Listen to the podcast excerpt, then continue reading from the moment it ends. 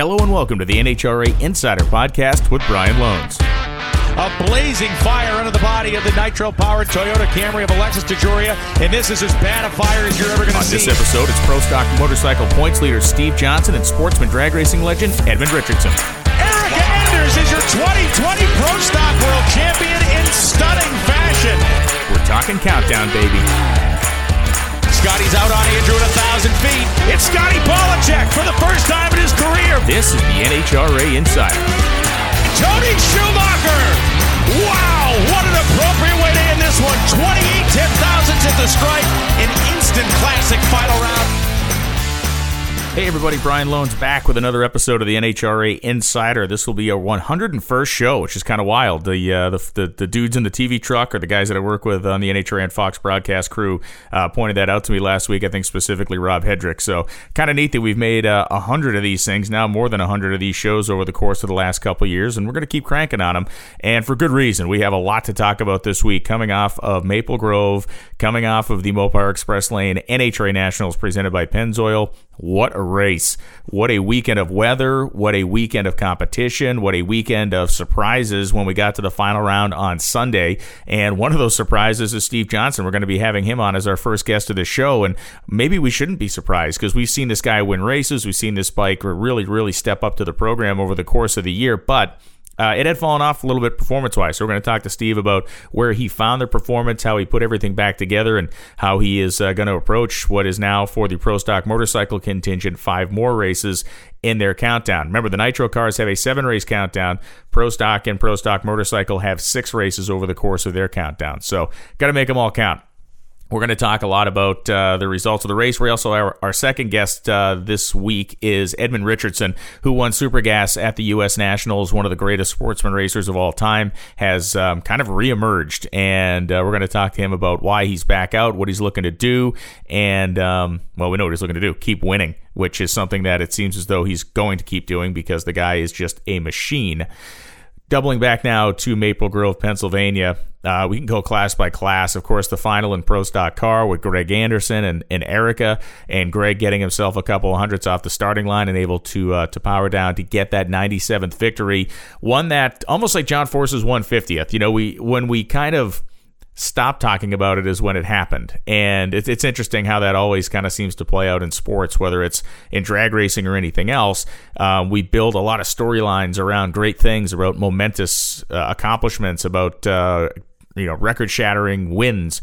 And then uh, they don't come in that in that way that we expect they would, and then we finally see it happen, and it happens. You know, listen, the way it should. Uh, Greg did a great job at Maple Grove. He leads the points Erica was disappointed to lose the final, but uh, at a racetrack that she has historically not been very good at, meaning her team and her, um, she's not had a lot of success at Maple Grove. Uh, the fact they made that final, really, they exceeded their own expectations. They wanted to make the semis.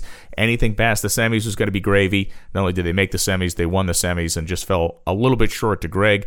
What a moment for him. And of course, the next one's going to be 98, which puts him into territory that no one has ever treaded into in the world of pro stock car. Top Fuel Eliminator. Um, I, probably most of you, had Steve Torrence penciled in for the win in Maple Grove. Um, I actually had him penciled in to basically run the table on the whole thing like they did a few years ago, but uh, my ideas, my opinions were obviously wrong. And the way that this one played out uh, was pretty spectacular if you're Billy Torrence makes that final round, has to race Justin Ashley. Ashley, as we'd expect, is out of the gate first, has problems, and Billy Motors by him at the end of the racetrack. So it was it was high tension, high drama, and then the Nitro Funny Car category, which is um, which is going to be one we're all going to talk about right up until the end. As we all expected, Tommy Johnson Jr. sitting in for Matt Hagan, of course. Hagan per the NHRA COVID policy, uh, it, it was earning points by virtue of the car being on the racetrack. And we're expecting to see him back in Charlotte. Uh, Matt has posted that he has lost some 30 pounds uh, battling uh, COVID 19. It's been a rough road for him the last couple of weeks, but I do believe we will see him in Charlotte. And if that changes, we'll, uh, we'll be the first to tell you. You can follow NHRA.com for any updates on that front for Tommy Johnson Jr., it was a dream weekend. Uh, an incredibly fast, consistent race car that he drove like a boss. He drove like a man who uh, was not wearing a lot of pressure on his shoulders, was simply there to prove that he could do this job still as good as anybody in the world, maybe better. And in the final round, he proved that he was the best guy on the property. The whole team was the best between the performance of their car and the performance of him behind the wheel. A great final round versus John Force. And, um, you know, for, for, for Nitro Funny Car fans, just keep your belts buckled because this is. Um, this is one that you're not going to want to miss a second of. Bob Tasca the third going out early was a big, big surprise. That's a contending car that has taken a hit in the points and a hit that may be very difficult to recover from as we get ready to go down to the NHRA DeWalt Carolina Nationals this weekend at ZMAX Dragway.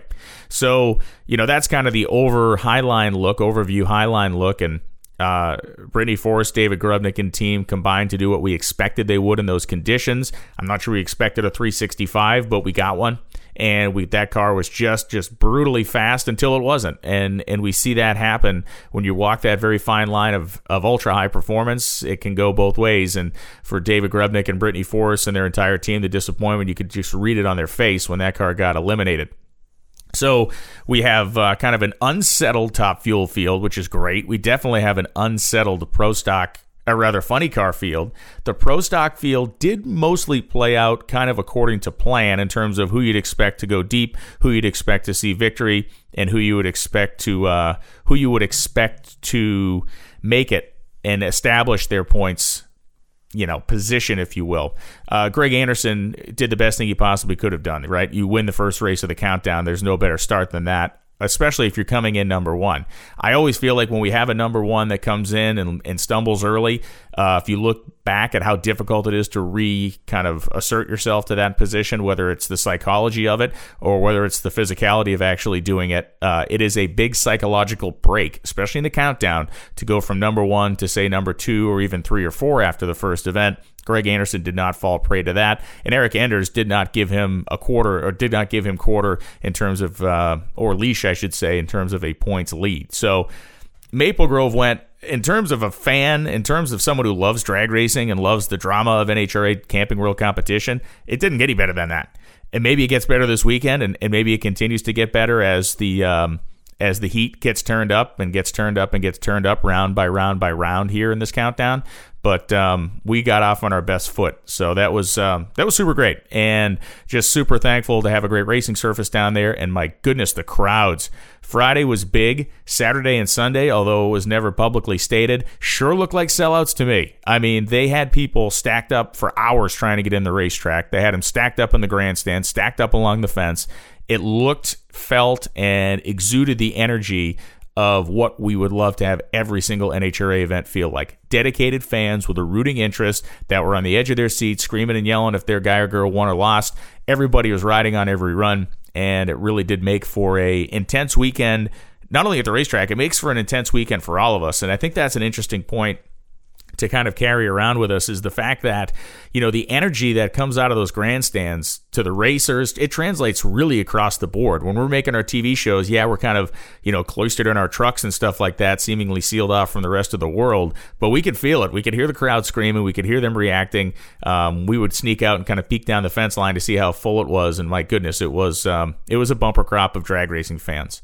So this weekend dewalt carolina nationals it is an enormous weekend for nhra because of the fact that our broadcast on Sunday on the West Coast will precede NFL on Fox coverage. On the East Coast, will follow the afternoon NFL on Fox game um, by by really any measure, it should del- it should deliver just an incredibly massive audience to us, and we have some fun football themed stuff that we're working on to uh, to get into the show beyond the competition. We have full fields, we have overflow fields, so there will be some qualifying dramatics going on, which we have been sorely lacking in this year. That's no real surprise there. There does not appear to be any uh, ability or any uh, possibility of buy runs for anybody, which is again something that we have uh, unfortunately seen a bunch of this year. But I don't believe that it's detracted from the excitement. I think you look at the crowds and you look at the Sunday shows and you look at the way people have been watching and following this year. Listen, we're, we're, we're doing the best we can with what we got. NHRA is working very hard, has some good programs in place to help the car count, and uh, it does look like from this point forward we're going to have some uh, some pretty stout fields across the board. So all of that is great news. I want to transition now to our first guest, Steve Johnson, the winner of the Pro Stock Motorcycle category at Maple Grove Raceway, and now the points leader in Pro Stock Motorcycle. Steve comes to us from his shop. Steve, how you doing down there, buddy? Oh man, I'm uh if you have a if you have a life goal and you feel like you're you took another step towards it, you you'd feel pretty darn good, I think. Yeah, no, that's a great. That's actually a great, uh, great way I want to begin this conversation because you did take a, a, big step toward it, and you took a what looked to me to be a pretty convincing step toward it. And you know, I want to take some baby steps getting us there, but you know, when you rolled up to the starting line in the final round, what was the feeling versus you rolling up to the starting line in final rounds earlier this year? Was it the same feeling, or did you know that maybe more confidence, less confidence? What? Uh, that's a good question. I, I think um, well, I think okay. To answer your question, uh, I felt uh, I, I didn't feel confident was a feeling, but it wasn't. A, it wasn't the top of my mind. Okay. The top the top of my mind was to do was to was to do what I was um, practicing to do, and and that is uh, a, a, a process. And if I follow the process to the letter, I'm I, I'm I personally and the team is going to love the results. Absolutely. And that process is mental. It's physical. What is this process?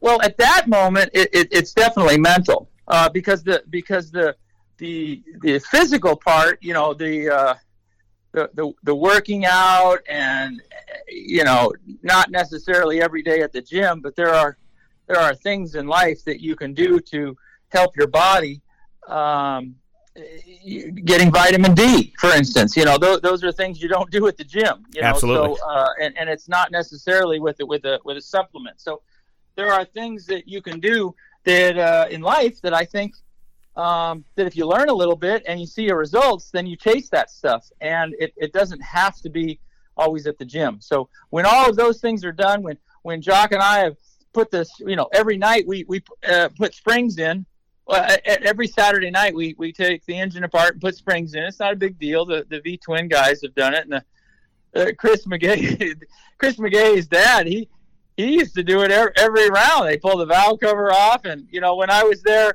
on the dyno, it's like take the valve cover. That was the first little job I got to do in the dyno room was to take the valve cover off and do the right side, uh, do the right side. And Mason's over there and pulling on them and changing them, and I'm looking at every little teeny tiny. Hey, this this keeper just looks a little bit weird to me, and you know, it's it's it's all it's all stuff. So yeah, again, to answer the question is, um, I think at that point it's it's really uh, reflecting on the mental thought, the process, and uh, like they say in South Georgia, I I want to be consecutive.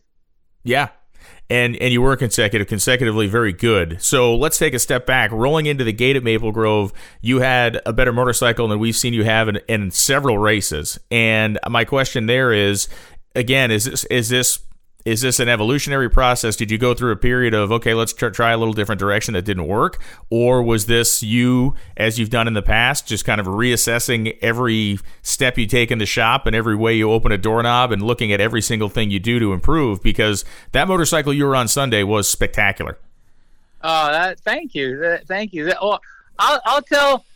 I'll tell everybody that, that may not have watched the show. I'll, I'll tee it up, you know, in this fashion you go to the bar and there's that there's that thing in the middle of the bar in Texas and it's a, it's a simulated bull. Yeah. And you throw a leg over that thing and and you hang on.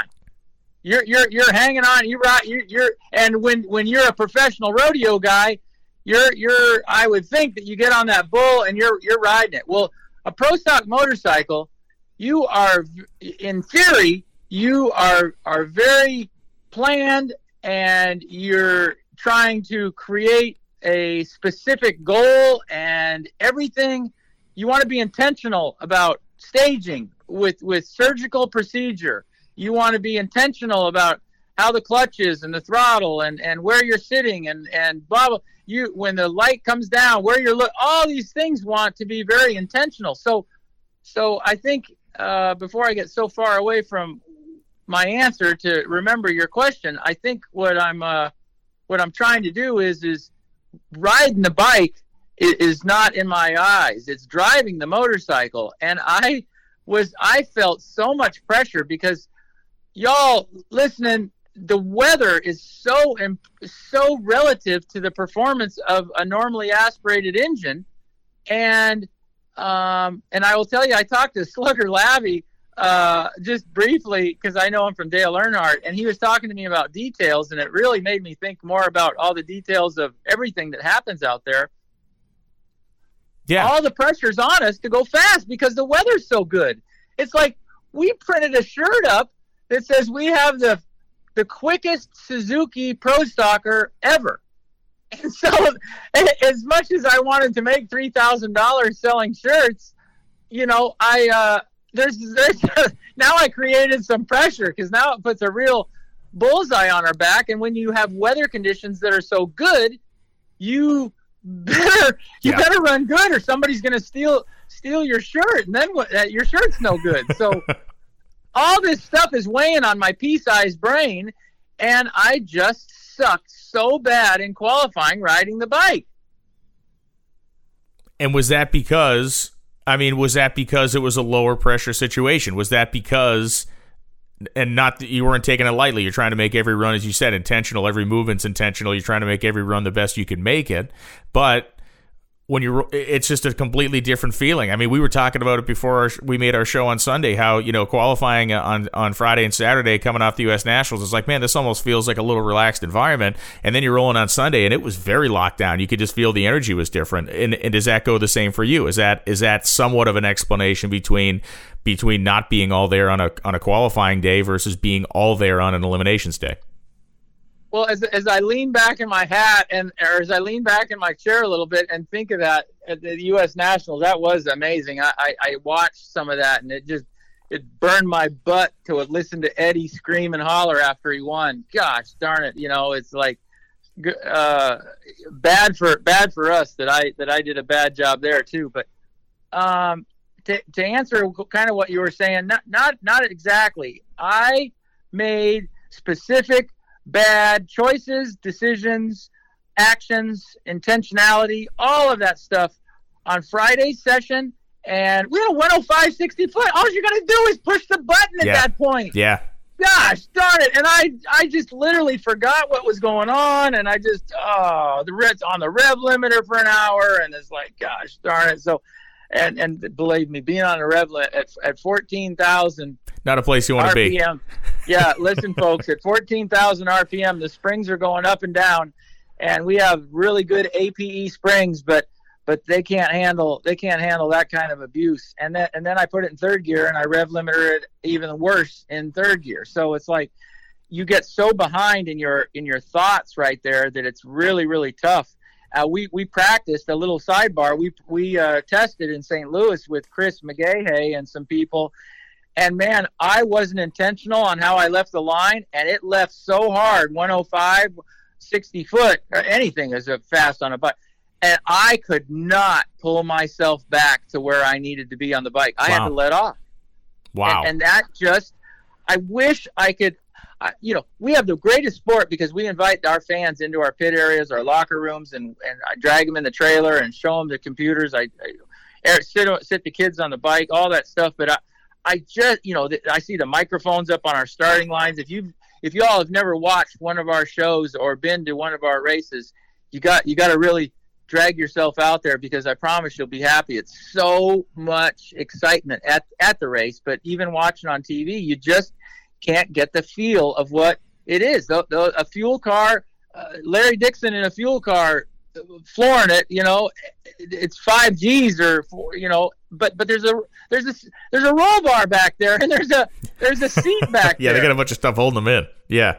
And and the fuel guys, I don't know exactly what their 60 foots are, but their, their front wheels in there, it's a wild ride. But a pro stock motorcycle, you know, it is it is accelerating hard uh, when it leaves the line. Three G's on our G meter, and and you know you got to be on the bike when it you got to be on the bike when it goes into second gear, much less going into high gear. So, um, still to answer your question, I just did a horrible, horrible job riding the bike, not only on on the great weather on Friday, but on the great weather on Saturday too. Both of those sessions on the on the last session we went in 81. It shook its brains out, and it, it still went in 81. So I mean, I I knew I knew I knew coming into the race what it could run and I definitely knew at least the team got a little motivation. They were so they were so bummed that we sucked so bad, but I told them, "Hang with me, hang with, please hang with me." And then and then I got some some uh, some some help uh, from my team.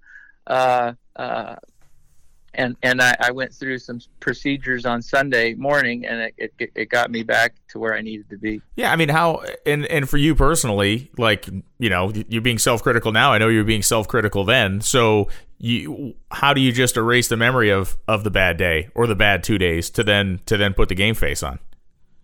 Well, I thought about saying it and telling you because I figured you were going to ask that question, and then I thought about my competition.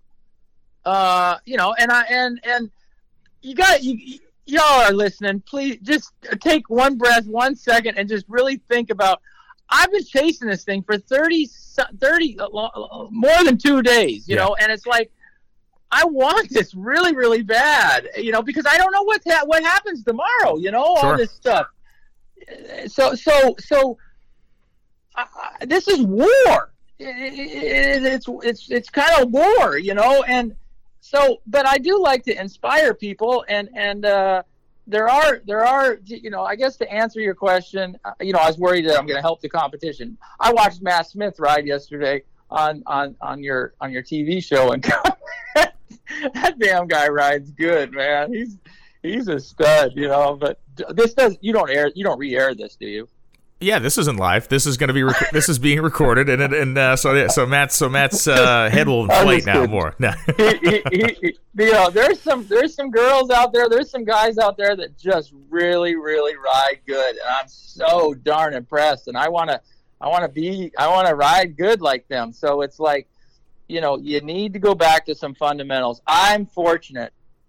I'm very very fortunate uh, to have gone to George Bryce's uh, school that he had at Frank Hawley's drag racing school. Even if even if you don't want to ride a pro stock motorcycle and you want to be involved in drag racing, you got to go look up Frank Hawley's drag racing school. It's the you, you, know well don't look it up because as soon as you go through it you're going to be hooked you right. know you're going to really love our sport and, and and you're going to come and you're going to race and you're going to you're going to do things and stuff like that you're going to tell your kids about it but i was fortunate to go through that and george was that you know some people like him, some people don't, but he taught a school, and I think he they taught they taught well over five thousand. Yeah, people. I mean, and and I've I've honestly never heard anybody that's been through George's side of it or Frank's side of it that has had nothing but stellar things to say about about the experience, and it, and it's.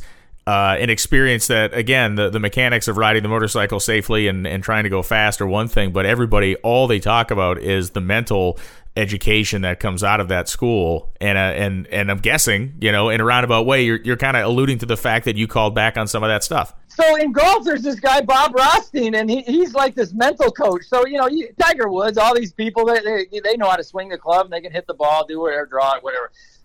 But you, but we we just I'm sitting over, I'm sitting on my motorcycle, and I want to make four perfect passes on Sunday, and it starts with the first one. So it's like, let me do this first six and 6.7 seconds, perfect. These guys lean over a putt for, for a two foot putt for six million dollars. Are you kidding me?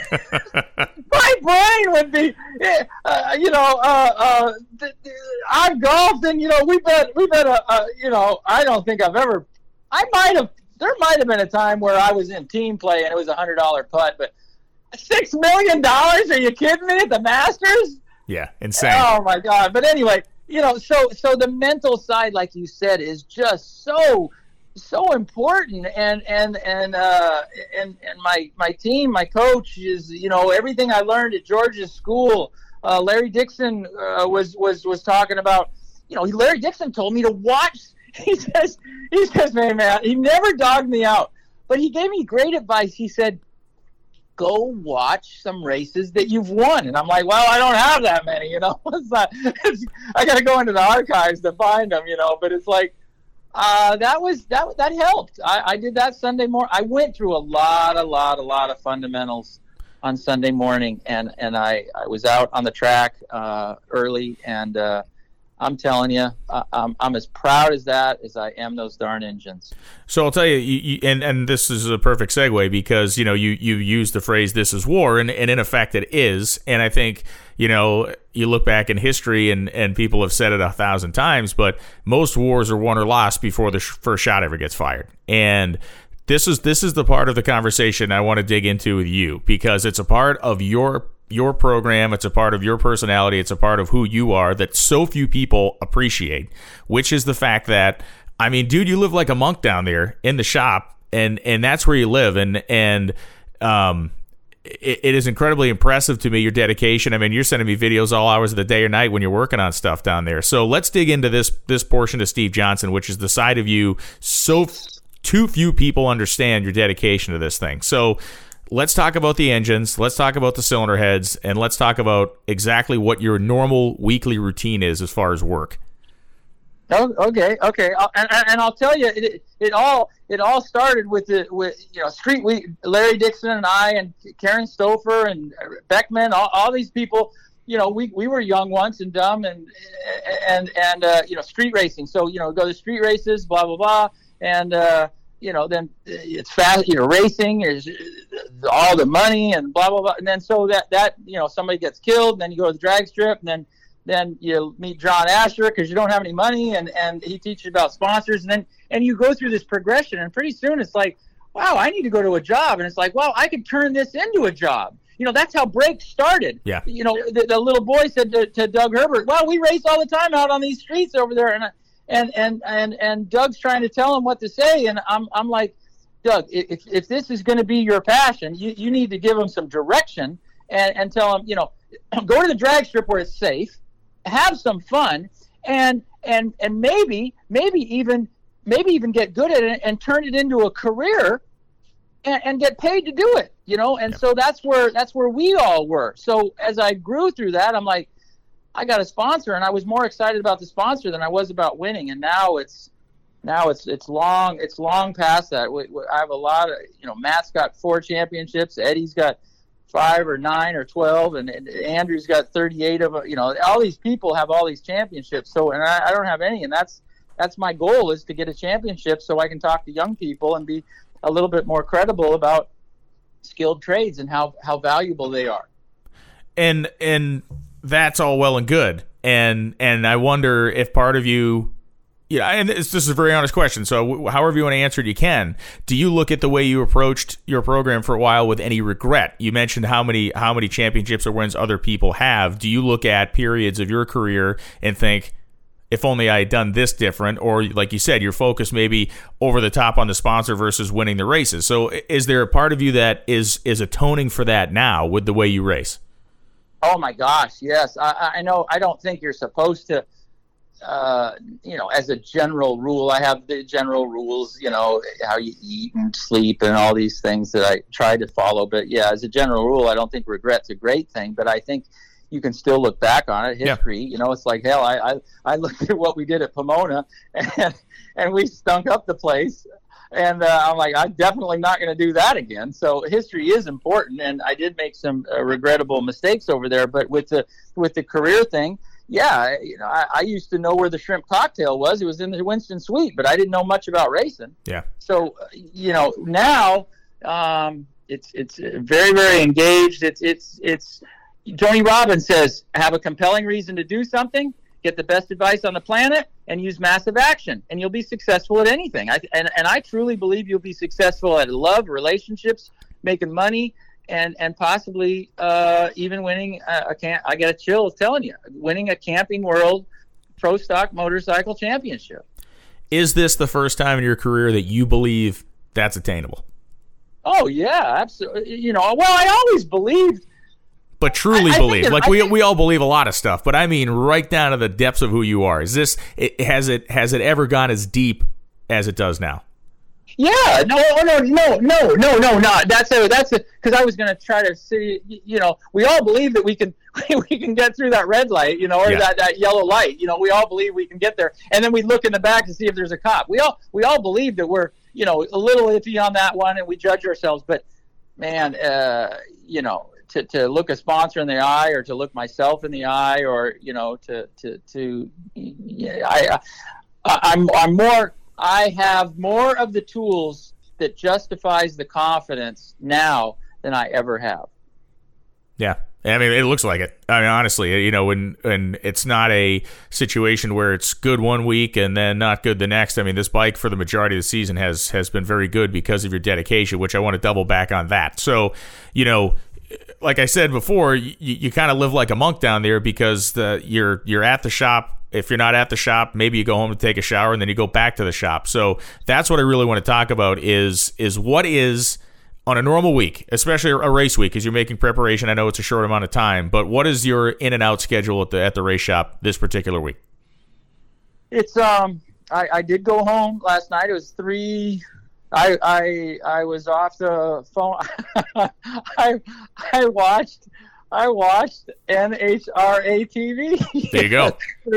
I got to see um yeah I got to see the the the, I wanted to see the second round because I, I, that second round when we went a 70, 78, I, I thought that was real. I was like, wow, that I impressed the heck out of me because it's horrible weather, and so I watched that, and then then I then I watched uh, you know I watched the fuel guys, and I I I, I am still a, a, lover and fan of the, the sport, and and uh, when they threw the ice on Tommy Johnson, that was hilarious. That was great. And, and John, John Vandermeer called me last night, and Lorraine, and I was so I was just so blessed, and and and uh, you know just those phone calls, you know, uh, very very probably one of the most famous crew chiefs in the fuel categories ever called me, and and and so, but but um, you know, so uh, I'm sleeping at three. I can't. I, I didn't sleep really, really good. So I was I was up at at 7:30, um, and uh, then I zoomed to the shop, and um, you know, I I uh, I don't even turn the lights on in the administration area. We had seven people in my heyday working here, uh, brand managers, office manager, uh, truck driver, you know, the whole deal. And uh, so now I go in and, and uh, go into my office and and look for my list and start start my day that way. Um, most of the times I don't I don't necessarily have breakfast, but I I know I, I should, so I, I will stop. Uh, so I'll go in and uh, like Jock got here last night. He drove nonstop from. I'm trying to answer your question so you can visualize it, but Jock drove nonstop from Monday Monday morning. We dropped him off at 5:30 a.m. Okay. And and Glenn and I went to the airport and and flew home. So I I got I got home uh, Monday at noon. Monday at noon, I came right to the shop, never went home, changed clothes, anything, and just started working. So to get you a little bit more acclimated, Jock rolls in at eight o'clock last night. We unload, put the truck, put the uh, put the bike in in the tray in the shop, and the spare engine in the shop.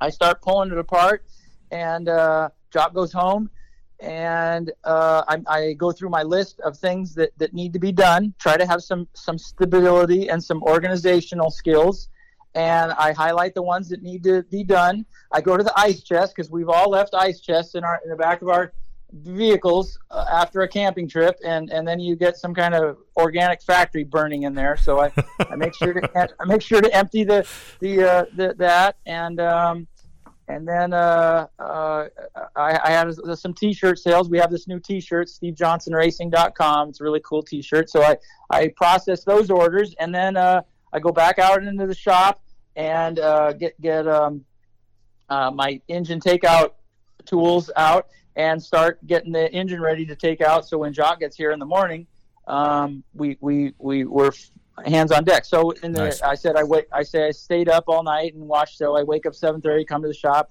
go through kind of the same thing, go into the uh, thing, see if I got any T-shirt orders and stuff like that, and then I uh, then go um, uh, look for my list, and then go uh, instantly on uh, this week will be.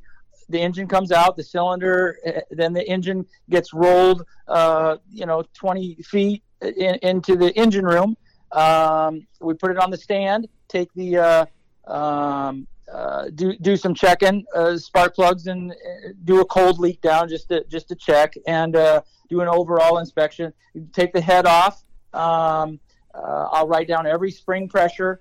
Um, both open, uh, opened and and closed, and uh, looking at every single parts. We have some issues going on, so I'm going to be really excited to to see what kind of wear is going on Yeah. under the hood, so to speak. And then uh, um, the the bottom end comes apart. Look at the transmission.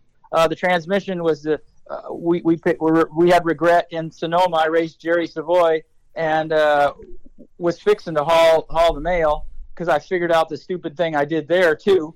And uh, and it, it wasn't riding ability, but uh, it popped out of second gear, and uh, um, uh, so I, I, I I'm not going to let that ever happen again. So then uh, the engine will go back together uh, with with new parts, new springs, um, probably a valve job touched up just a, a little bit, or just hand lap everything.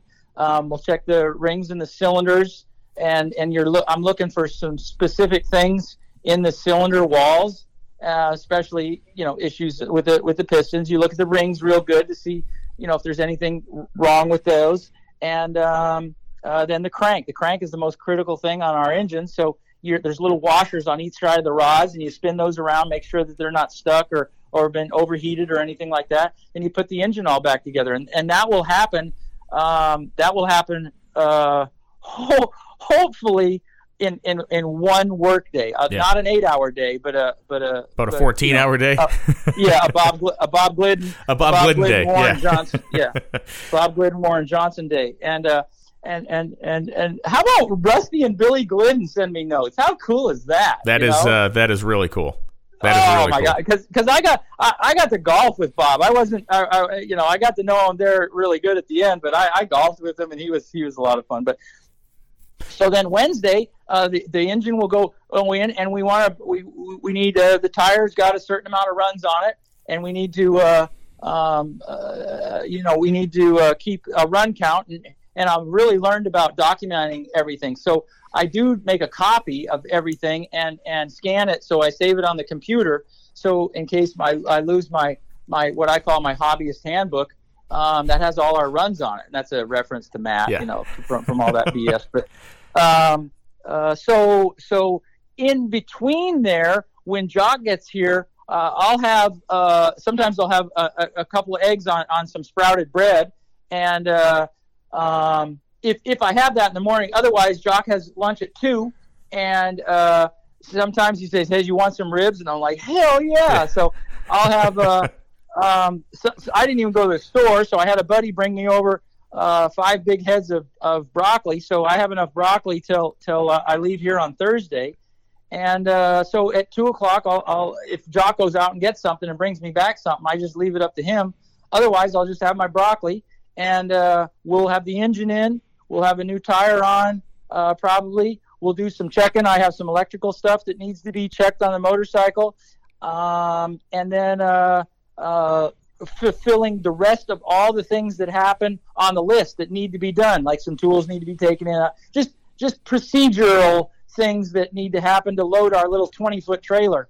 It's still embarrassing as heck to be out there next to everybody else's big rig. Well, but- listen, it um, is not embarrassing when you're beating them out of a 20 foot trailer. It's only, you know, that's, and, you know, I think uh, a, a great kind of historical, you know, visual that people have always had in drag racing and, and a lot of motorsports is that idea that the guy with the little trailer beating the guys with the big trailers. And it's, it's still a thing that exists today, clearly, because we're watching, we're watching you do it. You know, from the description you've given as far as the kind of rundown, run through, it, it, it would sound to me anyway that the the idea that there's any magic bullets laying out there for anybody to find at this point in the year is is foolish, right? The the die has been cast in terms of what you're going to be showing up to the racetrack with in this countdown. I would guess the the mentality of the springtime, beginning of the season, trying to feeling your way out versus what it is now what I'm hearing from you is forensic investigation to make sure what we got is good. We know what we have is good so long as it's prepared correctly, and that's what you're bringing to the racetrack in terms of let's try this this week, let's try this next week. Yeah, and and and and, and uh, so so I thought about that. So to, let me let me sum it up. So the point is, is you bring the you bring the motorcycle in, you check all your parts, you check the engines, you, it comes apart, you put it back together, you you put in new parts. Um, when it's all back together, then then we're fortunate. We have a uh, a, a special rear wheel. It's off a Corvette. Uh, the tire is off a Corvette, uh, late model Corvette, and, and we mounted it on a wheel. We put that on the bike, and then the bike goes on the chassis dyno. So when it goes on the chassis dyno, it's got to have a special clutch and blah blah blah. So you put on the chassis dyno and you run through it, and that that allows you to be able to see are are the coils working? Is the electrical working? Has it got a miss? Has it got does it need spark plugs? Is this is the spark plug wire bad? I mean, that's a big advantage, you know. And so, but it's it's very very very time consuming. We have a separate room. We have an HVAC system that yours truly designed for the first time ever with a lot of help. But uh, and, and it's the same system that just uses a uh, a, a, a, a, servo to to uh, change it from the engine dyno uh, evacuation system to the chassis dyno evacuation system. So it's it's one deal. So we'll run it on there to make sure it's got the same same power. And when it when it comes off there, that's when you know that if the driver does a good job, it's yeah. going to produce the numbers. And if it doesn't, then, then you're in trouble. And, and and that's happened before. We've had to take the whole engine apart when it's come off the dyno, and and and that's where the process was where we missed our first race in 20 something years. But um, you know that that whole process comes back into the shop after the chassis dyno then it gets the tire put back on then it gets the right clutch put back in it and then in theory everything's ready you wipe it down and and you and you put it back in the trailer so that's kind of a a glorified word but as you said there's no there's no silver bullet that we're looking for and jason line jason line came over to me and you know i know we're not supposed to talk about all the personal conversations yes we are that's the good stuff it, it's it's it's um it's it's a uh, there's a little bit of context behind it that I won't go into it, but he says he says you got something that runs good. It doesn't need to go back on the engine dyno. Don't keep looking for four, for for for 0.4 more horsepower. You know, so it's like just run what you got. So that was that was good advice. It was smart advice, and and and uh, I just think it's pretty darn cool that Jason Line would tell me that. It's great, and what better what better guy to have uh, to have that kind of uh, affirmation given to you, and and you know I, I think what's always cool about a conversation like that is he's telling you that because he's tortured himself to death doing it, and he knows it's worthless to do that, right? And so it's almost. Um, I don't want to say brotherly advice, but it's almost brotherly advice. Like I've made this mistake before; it won't help you either, so stop it and and and y'all listening, this, this is what's so cool about our sport. Everybody knows Jason and Line and Greg are buddies with Vance and Hines, and Vance and Hines is just a powerhouse. They make the best crankshafts in the world. They make an awesome, you know, they supported our our pro class. Blah blah blah blah blah. But but uh, you know, for him for him to for him to tell me that that's that's some that's some really that's some really smart, nice advice. And and and you know, I, I have fun with Greg because every time I I'll see Greg and he'll drive by. You know, he's he, y'all listen, focus on this. Here comes Greg. He's being towed with the golf cart. He's standing on on the side on the door panel, uh, kind of the, the, the whatever that called the floor post or whatever um, of the car. It, the door's open. He's steering and he's got one hand out. And I'll holler, I'll holler, yo, yo, you're my favorite. Love you, Jason. All right, get him. so, he's all happy when I'm like, woo! And then I said, "You're my favorite, Jason." And then he's like, "Oh."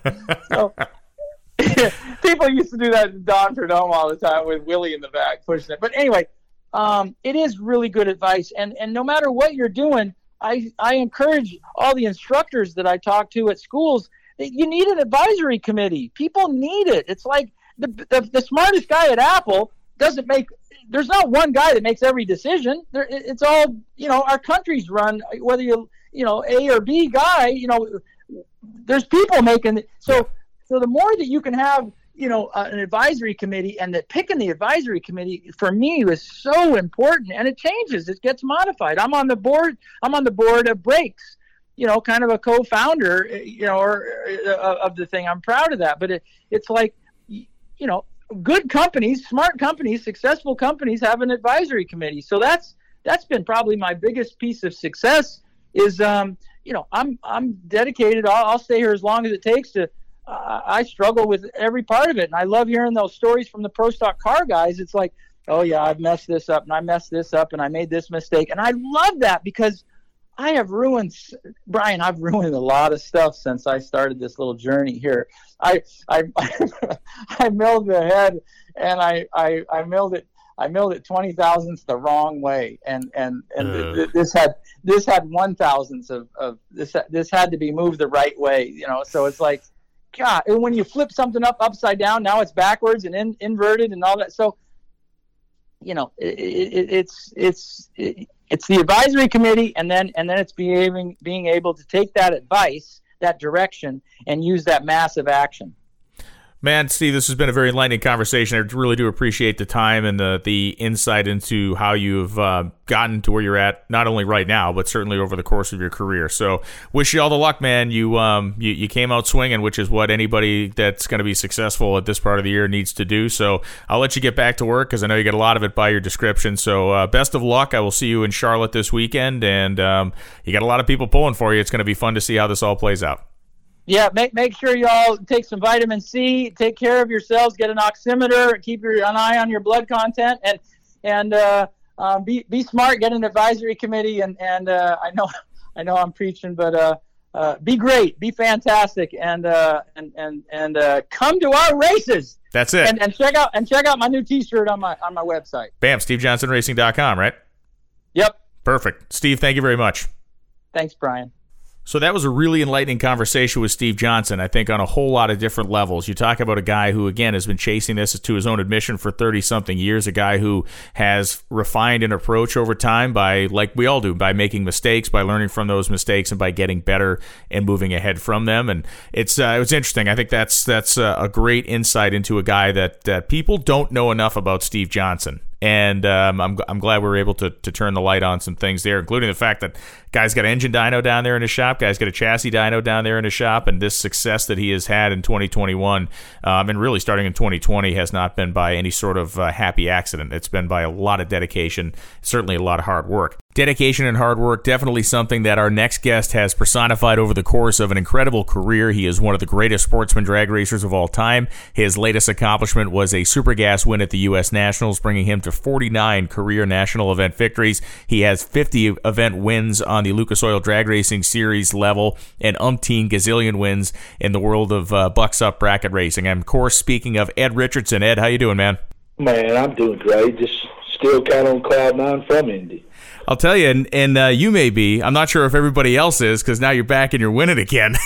so, you know, uh, Kevin McKenna did a great story after your Indy win on, on NHRA.com, and, and you talked about some of the reasons that you felt like you wanted to come back, and, and specifically in Supergas. So I kind of want to start there because I think it's interesting. A guy like you that has accomplished so much, you still got some things on the list.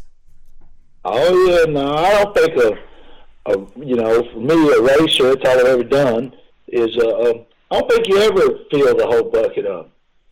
I mean, I know these guys that are, you know, David Rampy, obviously phenomenal, Fletcher, and uh, um, uh, Jeggie is incredible. He yep. does it in every class. But you know, we got we got guys and Peter and all them guys that do so good. My brother, all them. But I had one thing I have a chance to do, and somebody had brought it to my attention. One of my buddies that if I could win a world championship in the 20s, that'd be at least one for the last five decades. Which is just astonishing. I mean, the fact that the and the, and the fact that somebody kind of brought it up to you, you hadn't even been thinking about it, is even cooler. I think. They did. Well, my buddies, man, they, you know, I don't never do. I brag on my kids, but I don't do that kind of stuff. So they always, hey man, you know, you're Zoto, you this. They call me the king. I'm not the king, man. There's plenty of guys out there that deserve that. But you know, it's cool. It's a lot of fun. We have fun with it. And, you know, that's one of the things I want to talk about because for somebody who's raced as long as you have, the fact that this is still fun for you is a big deal because I, I know guys, and I'm sure you know, you know, you know, 10 times more guys than I do that have raced for a long time and the fun is just gone for them. But you still have the fun. So why is that? Well, I think it got re, re, uh, uh, boosted or whatever you want to call it when the key, all the boys started racing. You know, the junior stuff that for me, I never trying to race. The junior stuff was more trouble than anything. If if I would have been a parent that didn't do nothing and was just doing it with my kids, we'd have had a they for sure would have had a heck of a lot more fun. But when you're going out there trying to you know pay the bills, I'm trying to concentrate on my deal and then take the juniors wore me out. So I'd lost a little interest for sure. And then uh, you know sports I only get to be young one time, so we we did all that, and you know things just worked out like they have. It's been phenomenal.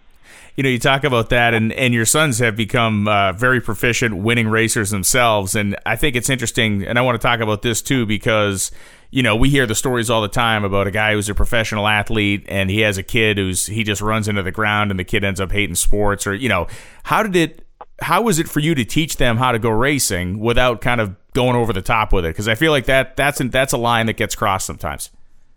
Well, I'm probably I'm probably a hard one to race with or for, whatever you want to call it, because I'm I expect.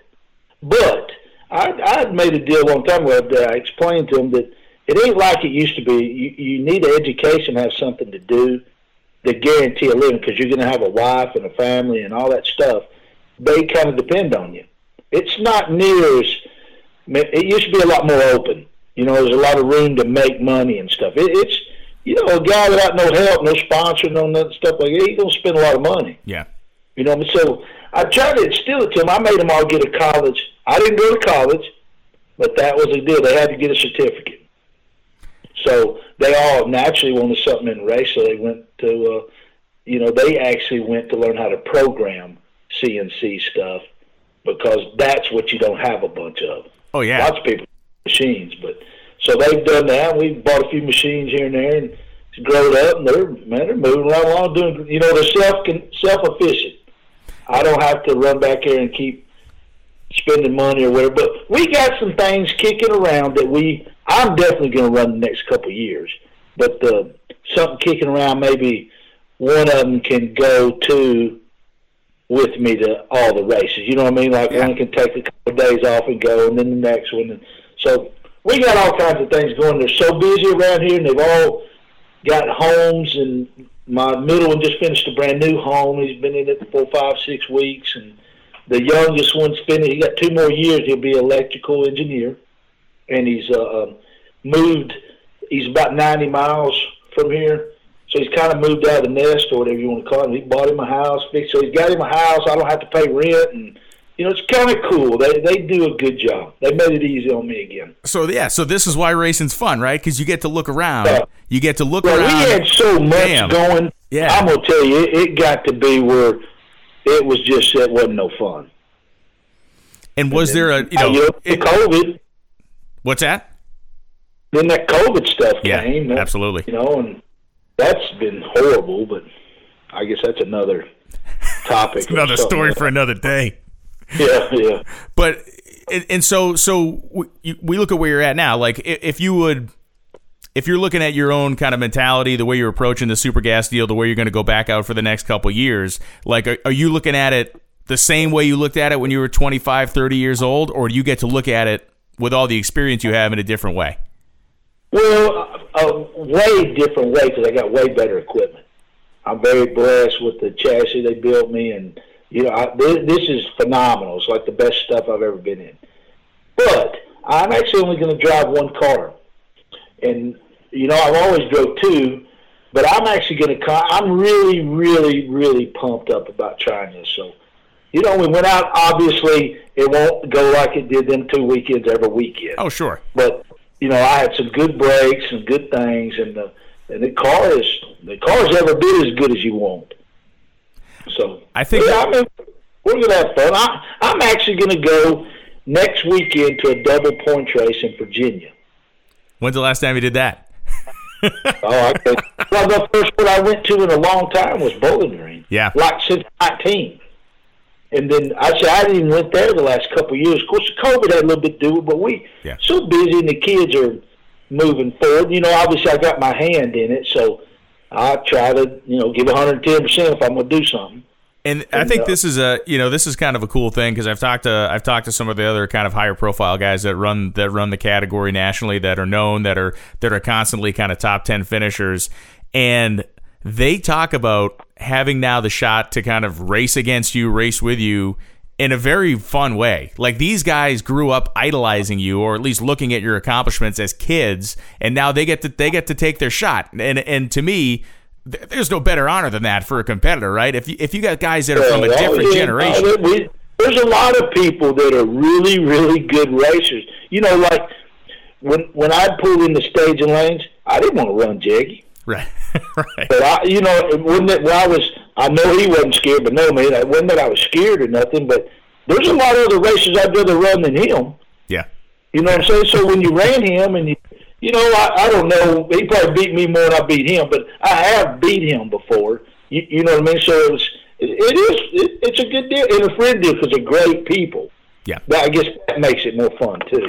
Oh, it absolutely does. You know, and, and you talk about coming out here and being successful, and like how every weekend's not going to be like the last couple, but I think one of your traits, and especially it's something that Kevin McKenna talked about in the story, is confidence but not cockiness. I want I want to talk about that because obviously you're a guy that's won all these championships. You know you're good at this, but you don't let yourself kind of get ahead of yourself. I guess is the, the way to say it. Right. Well, not only that, when you're, you know, the uh, again the kids deal comes into effect. You know, they there's values you want to teach or try to. I, I'm by no means a professional parent. But, you know what I mean? I, I just tried to, I tried to instill things that don't. All the bad stuff I did, I tried to not ever get that brought up. Yeah. You know what I'm saying? And, and, and we we did. We all done bad things, but we were we were a little crazy. A little easier back in the day to do dumb things and get away with it. No cell phones, man. No cell phones. Right? Oh man, yeah. You you know what I'm saying? You yeah, and the and the internet. You really need to walk a pretty straight line. I can tell you for sure. And But you'll go for it. it's a uh, it's just a you know it's it's phenomenal. It's a lot different. It's I tell you the car count back a little bit and a little more room in the pits and not getting rushed and spreading the race out. Nobody wears herself out. Uh, you know, at first I thought, man, that's so tough. You go day to day, and but probably it's probably better for everybody because you can actually have that issue problem, a major problem, and fix it before the next day of the race. Yeah, if you have an overnight, I mean, which is yeah. cool. We didn't used to have it that way. It's round robin. You know, like a division race. You either have your stuff right, or you could get left behind. One of the things you brought up is the fact that there the the level of competition and equipment has come up tremendously over the years. And, and we've talked about junior dragsters and obviously they've had a role in that. But you know and, and I realize you're not a guy who who takes this in, in account of your own life but you're one of the guys who helped make this as hard as it is. You know what I mean? Like you're one of the you're one of the Uh, reasons you're one of the reasons why this is so tough. I'll tell you the funny part about that. And, you know, again, I don't do all that tooting stuff, but the guy that actually got this started, that gave me the idea of building and selling cars on the side and all that stuff, racing as a professional, and selling each car at the end of every year, your two personal cars, was Cohen. Cohen was so far ahead of the game, and I got to meet him, you know, the, I don't know how much older he is than I. It's not a bunch, by no means, but I got to meet him when I was really young, and that dude was. He had his stuff together. You know what I mean? He won a lot of races, and you know dominated. And I watched how he was selling. See, he he always made a living. It, it wasn't drag racing per se, but a living. And then he was selling his car. And I remember back in the early '80s, I said, "Well, if that car's so good, why are you selling it?" He said, "The next one will be better." and not only that, I get a little help here and then. I make a dollar. It's kind of like a Christmas bonus. I'll never forget that. I'm talking about. a lo- I think I was still in high school, but it was a long time ago, and I, you know, we traveled around a little bit together in the later years and hung around. You know, we're good friends. Or I'm good friends with him. I promise. And uh, uh, you, I, I kind of that's kind of the guy I watched a little bit. I guess he was. He's the real deal, and he, obviously he's won a lot of races, yes but he's the real deal. Yeah, that's kind of neat, and it's neat that that was an example that made an impression on you that young. You know, that was something Yeah, that, that was yeah, something that was stuck with you. Yeah, I thought, man, quick, there's a way to make a dollar, you know, because not only that, when you do good, you you know, people tend to maybe give you every penny it's worth for the car. You oh, know, Oh, yeah. if you got a beautiful car and you're just out there competing, you know, it probably won't bring the dollar it could. And that's just the way it is, you know. And I understand that everybody wants a good car, and now there's tons of people you can buy the the good car. Where we used to take a file and file the edges, they come already filed. yeah, this they're no longer some assembly required, right? You can get it. You can get it as you can get it as done as done can be. But you can call by a car. Well, just like my roadster is a good example. Charlie Stewart and him, Nathan Martin that, that runs the shop. Them guys put it so close to red. Obviously, I'd never even turn the stop on. you, you know what I'm saying? I never even run it in a quarter mile till I got to Bowling Green. My my middle son bracket raced it three or four times, so it wasn't like it was brand new by no means. But we hadn't super gassed or nothing. And I got in because I messed my knee up. People was asking, why did you wait till then? Why did you do this? Why why hadn't you been running? I actually tore a meniscus. I really wasn't supposed to start there, but I didn't want to miss Bowling Green because I still have dreams of being in the All Stars again. Yeah. You know, stuff like that. And that was the first race. So the kids took me, and all I had to do is get in the car and drive it down the track. I didn't have to get in and out, pulling it up in the lanes and all that stuff. Just one time each run, and you know, kind of live through it. And I, since then, I've been to another sports medicine doctor, and this guy's maybe. I actually can walk right now. Like I feel good, but I'm gonna stay off of it till Virginia, and you know, I, I want it to heal because it that was miserable since May. Was uh, was there a period, you know, when you talked about, you know, kind of the circus left town, it wasn't that much fun anymore when you were just kind of grinding yourself to death. You were still winning races at that point. So, eh, can you even compare like a, a race win during that late period when you were getting ready to, to step away versus the wins at Bowling Green and Indy? Like appreciation level maybe is different now than it was then. You know, it was a. Um, I guess it was a really neat feeling. I got a little emotional about it, but it, it was. Um, you know, you you chase that stuff and you work and you. You know, if you don't have the sponsor, you don't ever really get rewarded for Yeah. the effort you put in. And you know, you guys and the other, they understand what we're talking about. But you know, the local bracket racer, they most of them buy that stuff and they get out, get up on Friday evening, go to the track, race a week, and go back, go back do their regular job. They don't appreciate what all it really takes if you're going to do it. It's a major, major, major effort. You gotta, you gotta want to. And then, of course, now we travel a little bit with your buddies, and you know, you're not so uptight all the time worrying about if you know electric bills going to get paid. Gecker would say it best. Gecker was way ahead of his time, a great racer. He could tell you best. He done it for a living, for uh, to my knowledge, his whole life. That's you, you know what I'm saying? And now it's it's not that it ain't exactly what I do for a living, and and things are you know I'm blessed. That's probably the easiest way to put it. Yeah, and that's uh, and like you said, this is this is where the, the fun comes back into things. And you know, I want to also talk about the the scene of, of sportsman racing and bracket racing outside of NHRA because obviously, as you were in the height of your career, you were running all kinds of stuff. Um, I want to go back to the heyday of like the Moroso five day down in Florida, which was, you know, for so many years, that was really the pinnacle bracket race in the country. Uh, agree or disagree? Outside of the million, outside of the million. Oh, well, I I would tell you, the probably most prestigious race for 20, 25 years was West Palm, Yeah. the five. I I went the first year, I was still in high school.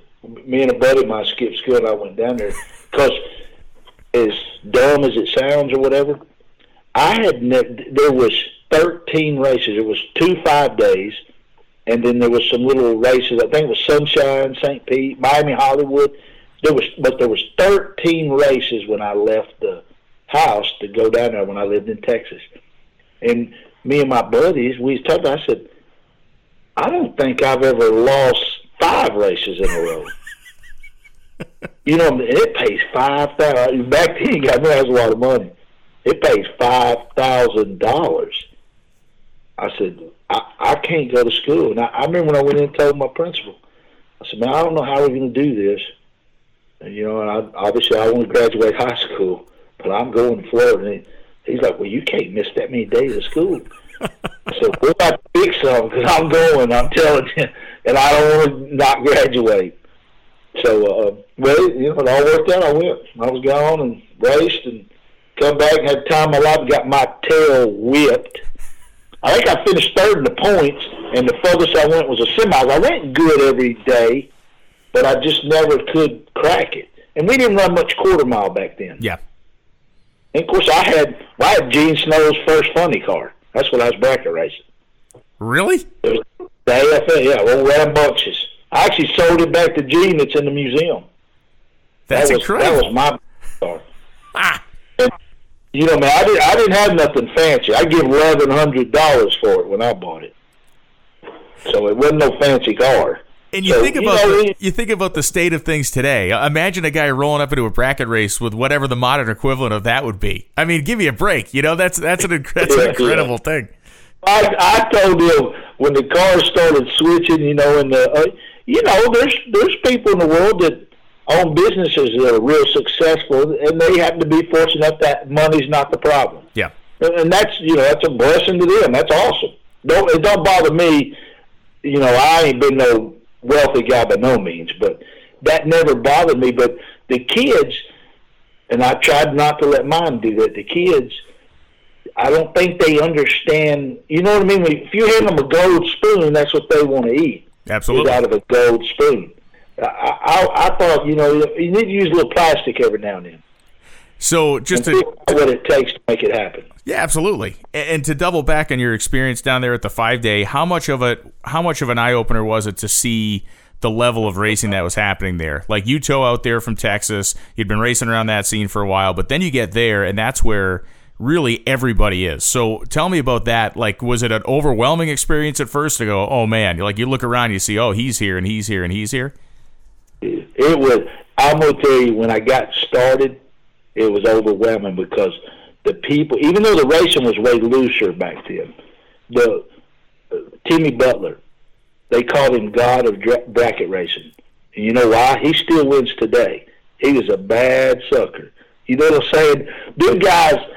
I, when I went home, the first probably the first month we raced after I got back from the Florida deal, well, I killed them guys.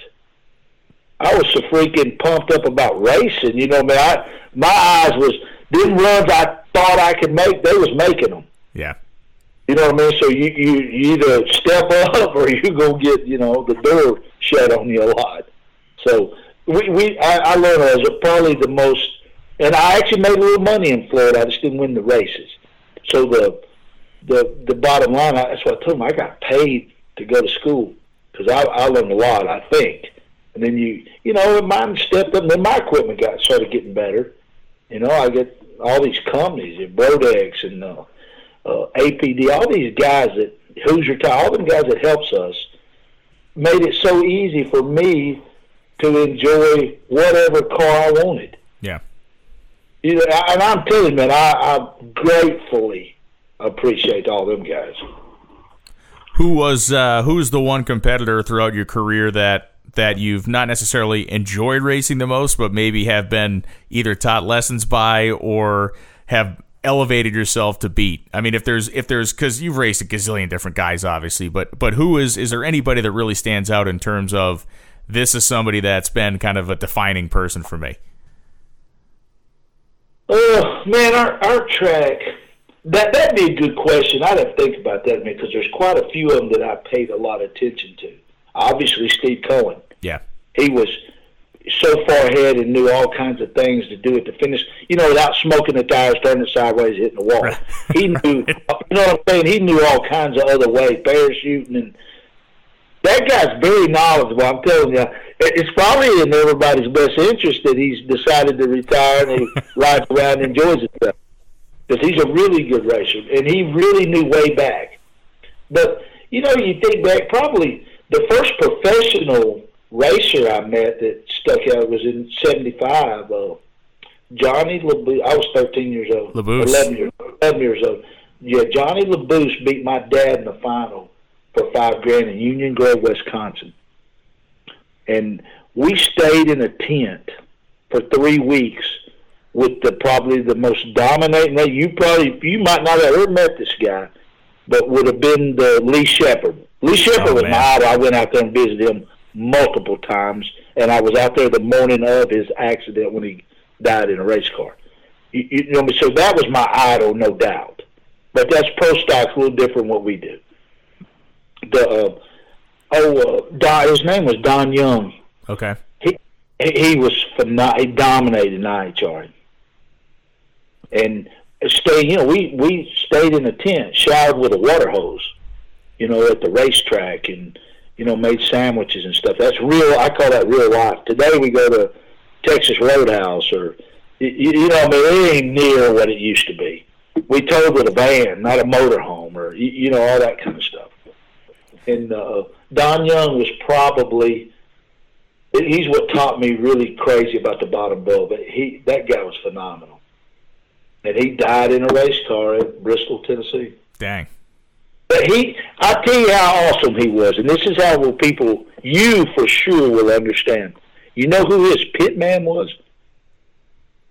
No. Traveling with his pitman, David Rampy. Oh God. wow. Rampy come to my house when he's like 17, 18, 19 years old in Texas. He was Don Young's pitman. And he paid attention clearly. yeah, yeah, yeah, did. Yeah, Rampy's definitely needs to be in the Hall of Fame racing or whatever you call it. Oh, absolutely. No, he's phenomenal. All right, I'm going to hit you with one last question, then I'll let you go. So it's it's a pretty generic question, but I think you can answer it, which is what makes a good drag racer? Because you are one. So there's some elements here that you could talk to. So what is the thing? Not a great one, not a not a five-time champion, not a guy who's trying to go for titles in five decades. What makes a good drag racer? I would say the I would say the quickest way and what make a good drag racer would be that you have to you need to give your second when you strap in the car and you're pulling out to make that run. You need to give yourself about two or three minutes. That the only thing that's on your mind is doing your burnout, staging proper, and making that run. You can talk and call your girlfriend. We'll do whatever you want to do, but for two or three minutes, if you'll concentrate just on that piece of equipment, you it, it'll come so fast. That's what I used to tell my kids. You know, don't worry about Dad's mad at me because I didn't cut the grass, or you know, I didn't.